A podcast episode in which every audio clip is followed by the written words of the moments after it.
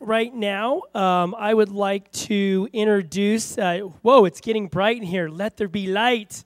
Um, right now, I'd like to introduce Dan Saring. He's going to be preaching this morning. So, Dan, come on down. I'm so excited that you're going to be preaching this morning. Let's give him a hand here. Dan is the assistant principal at Front Range uh, Christian School, right. and we're excited to have him share this morning. And uh, you know what we have in common? We're both short. That is that is true. We are both short. Both our wives are taller than us. All right. Uh, you're how how much Rebecca? How much taller are you than him?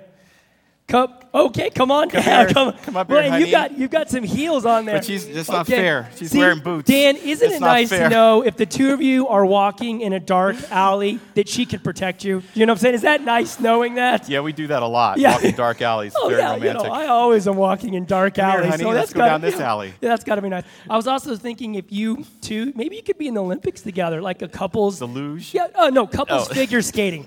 Maybe she could like hold you over your head and spin you around, you know, and you could do a lot of Just last things. night we were at the edge. Yeah, I was, yeah. I was tossing were- her like a rag you were, doll. you were practicing. Absolutely. Anyway, hey, it's good to have you up here, and Good we're to be excited. up here. We're Thank excited you, to hear Ryan. you preach this Appreciate morning. it. Thank you. Now go sit down, would you? All right. You know, Ryan, I got to tell you, I just never get tired of your wardrobe. In fact, I finally figured it out. I heard that Pee Wee Herman put up his wardrobe for auction on eBay, and now I know. Way to go, dude. You know, one of the interesting facts about Ryan that many of you may not know about is that he applied, he's in graduate school, and they had to do a psychological inventory of him as he entered the program. And one of the things that they discovered is that Ryan should pursue one of three careers, none of which was counseling. And the three careers was hairstylist. I mean, look at him. The other is wedding dress consultant. I mean, can you see him on Say Yes to the Dress? Oh my goodness. And the last one, but and again, because he, he, wears it so well, was a Ralph Lauren male model.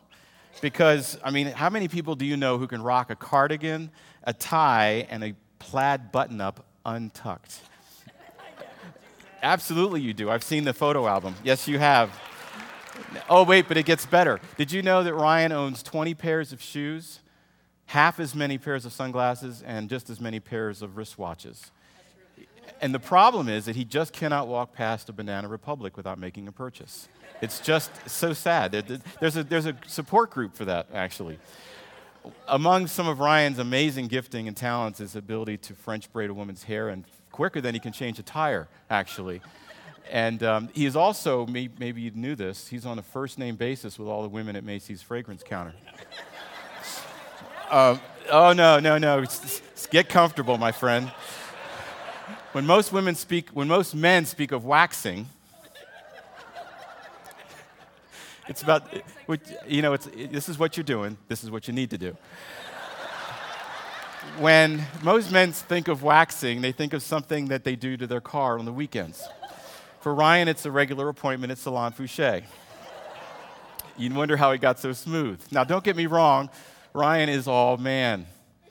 Just this week, it was reported that he went to the Home Depot on Wadsworth. Apparently, he had chipped a nail and needed some Gorilla Glue to put it back. Um, and where's Chelsea? Is she here? Where's Chelsea? Okay, Chelsea, you have a lot to be thankful for. What a blessing he is. I mean, Ryan is, how many men, how many husbands actually ask their wives if they can carry their purse? I mean, don't you have to accessorize for that? No, no, no, no, no. I'm not done. The only limitation that Ryan has on short term missions trips is he finally figured out internationally that there is a different standard for electrical outlets. And so he was in a quandary because where does he plug in his portable hair straightener? I mean, you don't look like that overnight. It takes a while to get sculpted. Um, and his sense of humor. Who doesn't rush to church to hear Ryan's opening announcement slash monologue? I mean, come on, we live for this stuff. In fact, I believe, yes, Ryan is West Bowl's version of Jimmy Fallon, in my opinion. Um, both of these guys are icons of comedy. However, there is a difference. And the difference is that Jimmy Fallon's audience actually shows up in time to hear his opening monologue. Eh. Okay, I'm done. Payback, baby.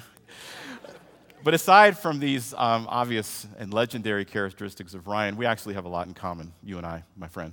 Um, two things specifically. We talk a lot. Yeah, my wife should be going, yeah, preach it. We do. We talk a lot. And as a result of that, sometimes, especially in social situations, it can put us into hot water. That's the first thing. The second thing is that we use humor to disarm people, to set people at ease, to break the ice, if you will. But in my case, I am really good at sarcasm. Any of you in that club? Okay, didn't think so. What is sarcasm? And by the way, let me just go back. James chapter 3 says, Let, many of you, let not many of you become teachers, my brethren, knowing that we shall incur a stricter judgment. so, those of us who speak for a living or teach, uh, we have a higher standard that we have, we have to live up to, and it can be difficult sometimes. But what is sarcasm? Sarcasm is when we say something that is the opposite of what is we really mean. Or as one person defined it, it's a form of wit that's usually intended to wound someone or ridicule them. For instance, if someone is being critical or whiny or they're saying a lot of negative things, you say to them, Oh, well, that was encouraging. Or, Thanks, I feel so much better. That's a form of sarcasm, and we employ that on a regular basis. And I've wounded a lot of people because of my mouth, because I don't always activate my mouth filter. By the time it gets out, it's gone, and I can't retrieve it. So, Proverbs chapter 10, verse 9 should really be the verse that is over the mantle, the banner over my life. When there are many words, transgression is unavoidable. In other words, being translated, when you talk a lot, you're going to stick your foot in your mouth. But he who restrains his lips is wise. That's why this is a spiritual discipline we're talking about today, because restraining our lips is very, very difficult. At least this for me because of the amount of words that I use in an average day. But every one of us has this weapon. It's our mouths, and it's always, and our texting, and our words written, that are always at our disposal. And I've discovered that wielding this weapon produces three things. And I learned this from almost the moment I could actually use words as a child. I discovered, number one, that the wielding of this weapon produces instant results upon the one to whom it's used against. Isn't it amazing how powerful our words are and that can turn a conversation, that can turn a relationship, how could, they can set the mood but destroy the mood at the same time? Number two, it's extremely powerful. With my words, I have brought people to tears. I have ended conversations. I have wounded friends. And as I'll share with you in a little bit, I've lost a job over it. And this weapon has the potential to put my marriage in jeopardy, or at the very least, get my wife to question my love for her. It has the power to wound my daughters just with a word, just with a phrase. And number three, this weapon of mine is always loaded. There's always a live round in the chamber, ready to fire at a moment's notice. And believe me, I am a very quick draw. I once said to my wife, I have a really sharp wit, don't I? And she said, Well, you're half right. Love you. Why do we continue to marvel at the power of the tongue? Because two millennia ago, James, the half brother of Jesus, said this about the tongue. James chapter 3 The tongue is a small part of the body, but it makes great boasts. Consider what a great forest is set on fire by such a small spark. The tongue also is a fire, a world of evil among the parts of the body. It corrupts the whole body, it sets the whole course of one's life on fire, and is itself set on fire by hell. So I find this ironic as we're discussing the preaching rotation with the five of us that the discipline of the tongue fell to me. That's kind of like asking Hugh Hefner to give a seminar on monogamy. I don't belong up here because of what I've done with my mouth, but here I am. And maybe um, some of you will relate more to me because of the, the uh, issues that I've struggled with. So I have to admit that this morning I take great comfort in the fact that um, I'm speaking to an audience of people who have wounded others with their tongue as well um, have caused great damage, as I have, and in text as well. So I want to welcome you to the Foot and Mouth Club because I'm about to call this meeting to order, okay? All in favor say aye. All right, let's begin. Um, songs have a way of expressing what we can't always express. And so one of John Mayer's songs, which really struck me, not only because I like this man as an artist, but also because of his words. He's kind of like the, the, contemporary James Taylor. He wrote a song called My Stupid Mouth, and I want to read the lyrics to this because this, I could have written this song. He writes in the first verse My stupid mouth has got me in trouble. I said too much again to a date over dinner yesterday. And I could see she was offended. She said, Well, anyway, just dying for a subject change. It's another social casualty. Score one more for me. How could I forget what Mama said? Think before speaking. No filter in my head. What's a boy to do? I guess he better find one soon. Well, that's his modern day version of James chapter 3. Consider what a great forest is set on fire by such a small spark. And, these, and that's an understatement, a great fire indeed. Let me take you through history a little bit to see what words have the potential to do. Back in World War II, there was a slogan that went like this Loose lips might sink ships. It was a campaign that began as a phrase that first appeared on propaganda posters in World War II. And it was a phrase that was created by the War Advertising Council, and it was used on posters by the U.S. Office of War Information. And the text of the um, campaign went like this it said, Think, which, by the way, and that's where it starts. Before we ever speak, shouldn't we think? Where does the enemy get his information? Information that could put you and has put your comrade, comrades adrift on an open sea. Information that has lost battles and can lose more unless you personally, vigilantly perform your duty in safeguarding military information.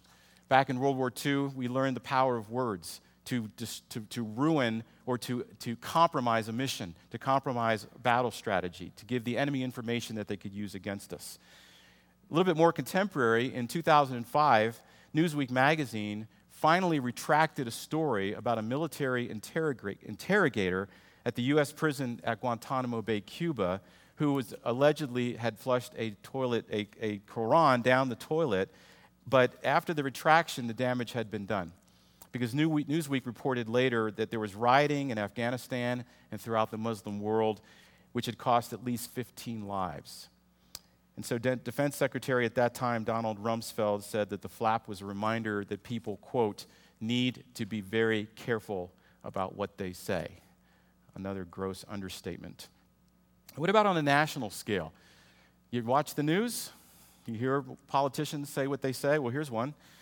Just January 17th, last month, Governor Cuomo of New York, in a, new, in a radio interview, said that members of the GOP, the Republicans, with extreme views are creating an identity crisis for their party and represent a bigger worry than Democrats such as himself. He says this, quote, "Their problem isn't me and the Democrats, their problem is themselves.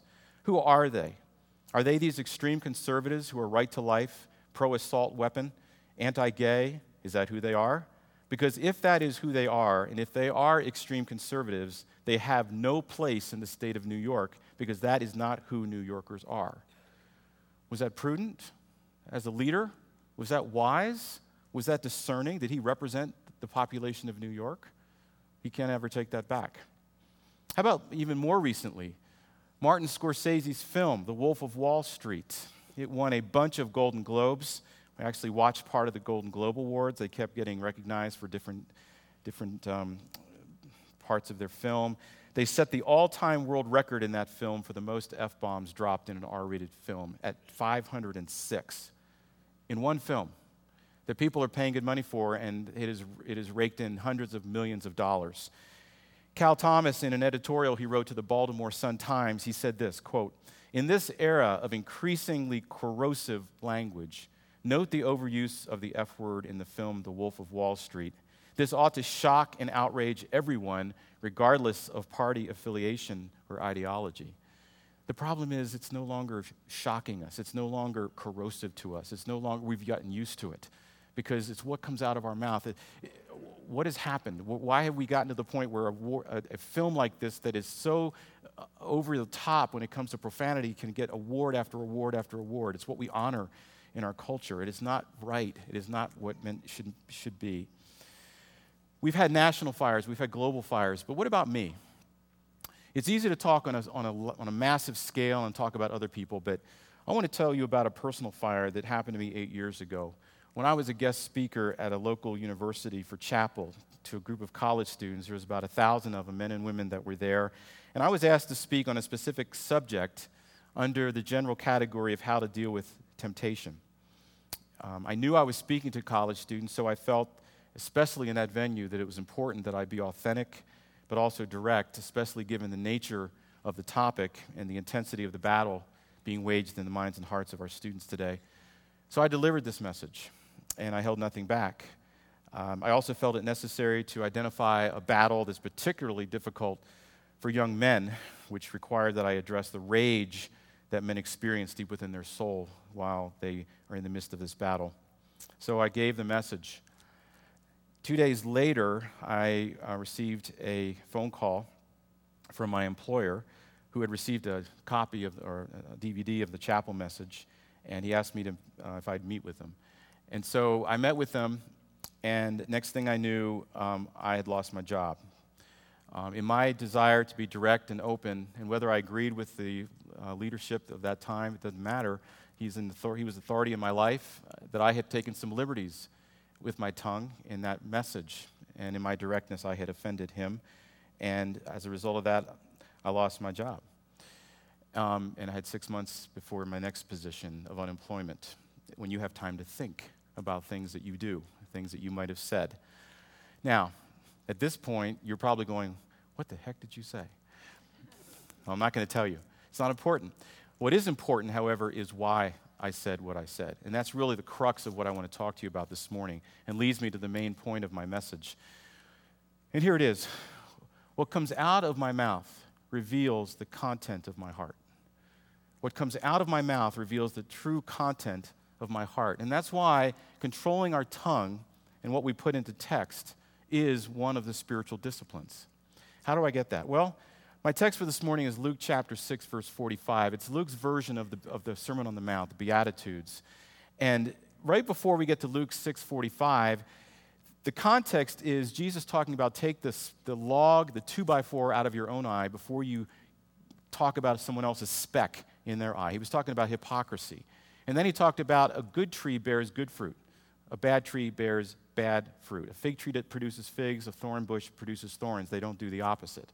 Then he gets to verse 45, and he says, The good man out of the good treasure of his heart brings forth what is good. The evil man out of the evil treasure brings forth what is evil. And here's the key for his mouth speaks from that which fills his heart. Now, that word good treasure is actually the word, a Greek word that is thesaurus, which you've heard before. If you have a thesaurus at home, it's usually a book that contains synonyms of English words. The word thesaurus simply means treasure or treasury. It literally means storehouse, it means vault. In the case of the book, it's a treasury of knowledge, a treasure of knowledge, where something where valuables are kept.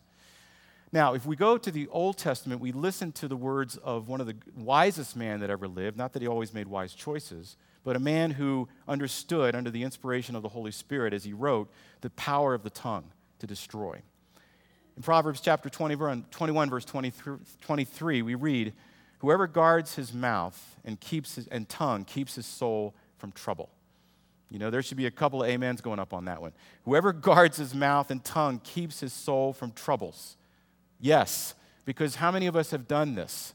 Have we guarded our mouth and our tongue? Proverbs 13 The one who guards his words guards his life, but, whatever, but whoever is talkative will come to ruin.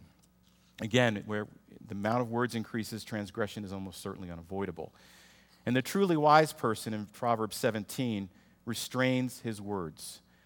And the one who stays calm is discerning. Even a fool who remains silent is considered wise, and the one who holds his tongue is deemed discerning. Some powerful words, aren't they? So let's go back to Luke chapter 6, verse 45. How many times have you and I said, after we said something that we knew we shouldn't have, we say, I didn't mean what I said? You ever said that? I didn't mean it. Or how many times have you heard someone, a government official, retract an earlier statement that came across as racist or sexist or critical or accusatory, like a Governor Cuomo? Is it really true that we didn't mean it? Is it really true? Those comments had to come from somewhere. And I think that's exactly what Jesus was referring to in Luke 6:45 when he said our mouth speaks from that which fills our thesaurus, the treasury of our heart, whether it's good or evil. That's all stored there. Let me give you uh, some word pictures of this. Regarding our hearts, our hearts are like a warehouse, or better, like a safe where we continue to make deposits thoughts, memories, emotions, attitudes, record of wrongs that have been done to me, and sins against others, that sins against me that I've not forgiven others for, or even sins that I've committed that I have not forgiven myself for. These are all kept there. And this is a full vault. This is a full thesaurus, a full treasury. Or to put it another way, what about our mouths? Our mouths are like the door that opens to a storage closet that's full of accumulated stuff. Do you have stuff at home? Rebecca and I just recently emptied a storage unit because we didn't want to pay the fees and we don't need the stuff. So we had to clean some stuff out. But let's face it, at one time, everything that you have in your crawl space, in overflowing closets, or in a storage unit was valuable to you. You kept it, whether it was for sentimental reason or it had some functional purpose. But after a while, what happens to this accumulation of debris? What happens to that? Well, Rebecca and I have spent the last eight months of our marriage going through all of our stuff. I mean, we have taken truckloads to Goodwill. We have put things on Craigslist to sell them. We have given things to friends. We have um, just trip after trip. How did we get all this stuff? But you know, every time we look at some of these things, we go, why did we keep this? Do you ever ask yourself that question? What possible value is this going to have? An old toothbrush.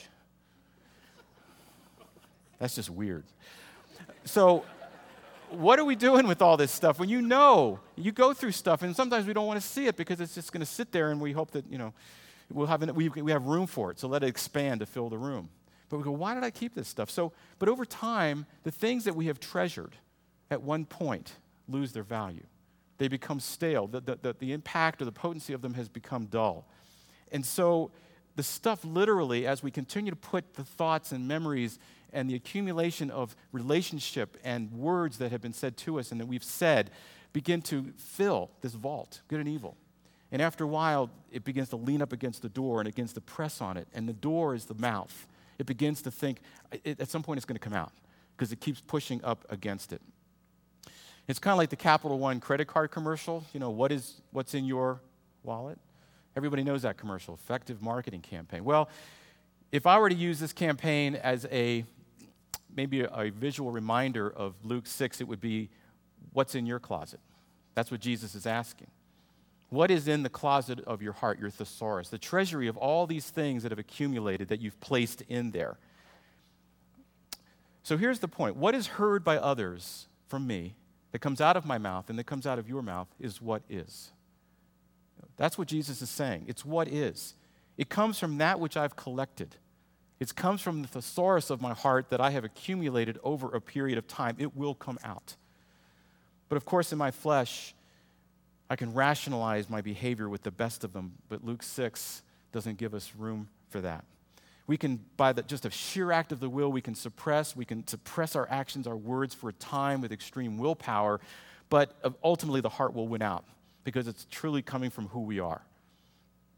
And it's God's desire for us that we not be springs that yield both fresh and bitter water. James says these things, ought, brethren, ought not to be. But they do, don't they?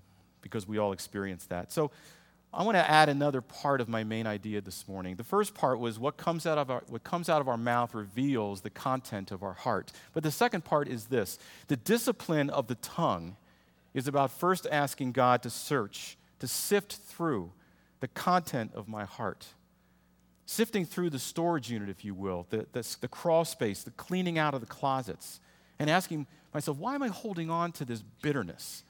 Why am I holding on to a critical spirit? Why am I holding on to this resentment? Because it's hurting my soul and it's, re- it's affecting relationships with other people and certainly affecting my relationship with God.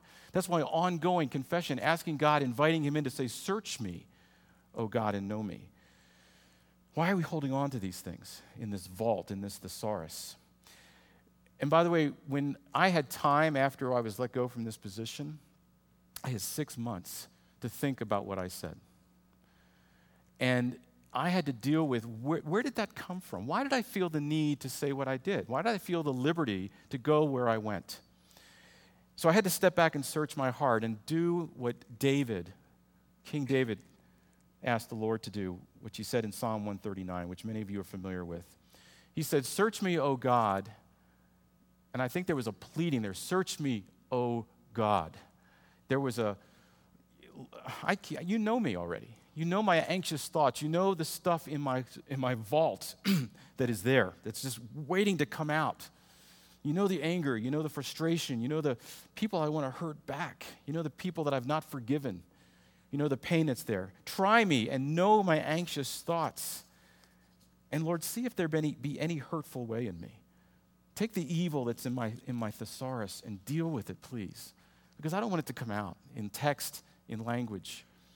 And then lead me, Father, in a way that brings life everlasting, that's a, uh, that, that we bring blessing to people. And let me just say this it's no longer just about words. In our technological age in 2014, it's, it, we have the ability to instantly communicate our thoughts in writing and to hundreds of friends at one time through social networking, Facebook, for, sure, texting. And what I've learned, and what we've all learned, because we have these tools, it, it, it, just because we can doesn't mean we should. Just because we think a thought, just because we have an opinion, just because we have an impression, doesn't mean everybody in the world has to know about it. And uh, certainly our students are learning this rather quickly. Things that they say in writing, things that they send out, are irretrievable. But the ability hasn't yet, yet caught up with the morality. Just because we can doesn't mean we should. So now, these avenues of communication have given our words a whole new audience, a much broader audience, as well as speed of delivery. I don't really care that you bought new cat litter today. That's not really important to me. But some people feel like they have to tell everyone that they just went to the gym. Thank you for that. now, here's the other thing, and that's different from words. Words echo in our minds, and we soon do, we do not soon forget them. But what we do have with posts and texts, they are pres- forever preserved in endless forwards, tags, and postings, and they are irretrievable. When we send, hit, hit that send button, that is the new mouth. The send button is the new mouth, the gateway to our hearts that possesses both the good and evil thoughts that accumulate over time and then will be released until we ask God to take the clutter from those places that we've treasured and we, and we say, God, would you deal with these things? Because I know at in some point this is going to come out of my mouth and it's going to hurt somebody. But you want my mouth to be an instrument of blessing. Thus, the discipline of guarding our hearts and our minds in Christ Jesus is more critical than ever before. And I believe that the use of our tongue is truly one of the greatest measurements of our maturity in Christ. How do you know a man or woman? How do you know what they believe? How do you know what they prioritize? How do you know what, they, what their life is all about?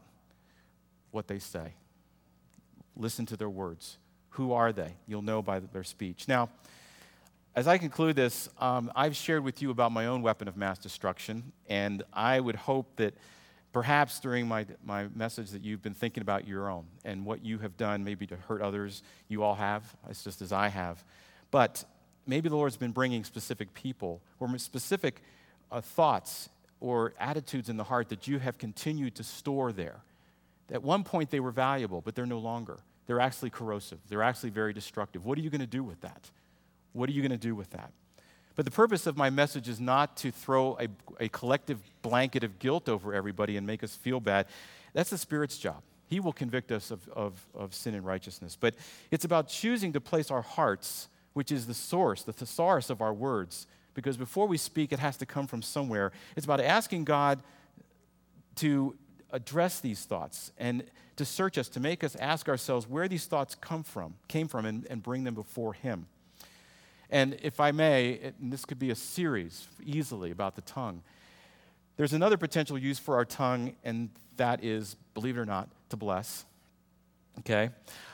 I have to remind myself to use my mouth as a blessing. Isn't that sad? That's just sick. That was my last sermon.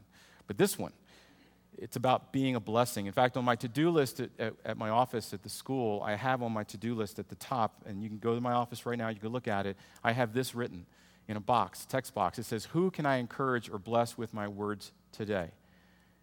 Man, how many times have we had a thought towards our wives that we never spoke? A thought of blessing. About our children, we didn't pick up the phone or text them and say, I'm just thinking about you right now, and I just want to say how much I love you and how proud of you I am. I can go on that for a week from my wife. How about you guys? You see the power of that. Who can I bless or encourage with my words today? So that's how I'm going to end my message. I'm actually going to apply what I just taught you. Um, I began my message by poking fun at Ryan. Okay? Um, my, I made jokes at his expense, and some of you may have been uncomfortable with that. Um, may, some of you may have been offended. And that was my intent. I had a purpose in what I was doing. Um, they were meant to cause you maybe a little bit at some level to feel uncomfortable. So I want to close by saying three things, okay? Um, I asked Ryan, we're friends. I asked him permission before I spoke. I said, Can I have some fun with you at your expense? And he let me. I, he gave me, no, no, no, no, no, no, no. That's, this is what you're doing. I'm not finished yet. I got time on the clock, dude. Jeez. If I was the Broncos, I'd just quit right now. But anyway.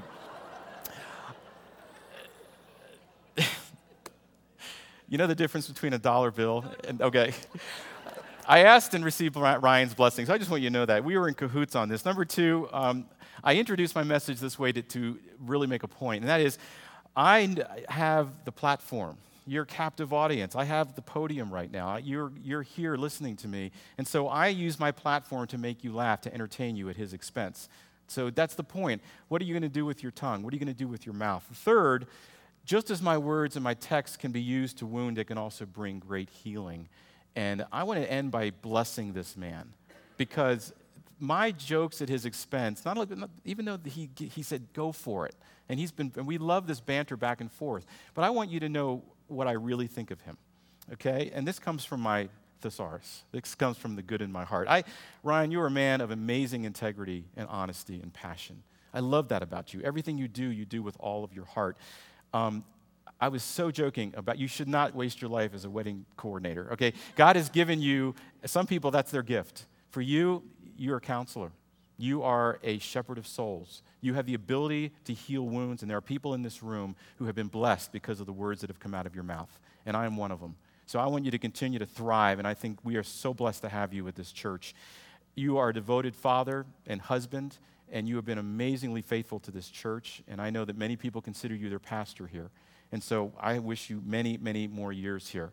And it's obvious you are the epitome of what this says up here. You love God with all your heart, and I know as a result of that, you express that to other people and you love them very well. And I have to tell you, I do enjoy your monologues, and uh, you're better than Jimmy Fallon. You are funny, and you have a way of, of lightening the load because we all come in here with heaviness and burdens, and, and life is tough. But you just have a way of bringing up the bright side and making us laugh at ourselves and at yourself. And I just appreciate that self effacing attitude that you have. So thank you for that. And I just want to say, you're my friend. I respect you. I love having you at this church. I do. And and then, in, in, finally, thank you for allowing me to make a fool of you for Christ's sake today, okay? I want you to go today and use your mouth and your tongue not as an instrument of, of, of mass destruction, but as an instrument of mass blessing. Um, go and do likewise. And uh, we're going to end with the song My Stupid Mouth, just as you leave, okay? Hope to join, join us for our after church newcomers uh, fellowship, and thank you guys for being here today. God bless.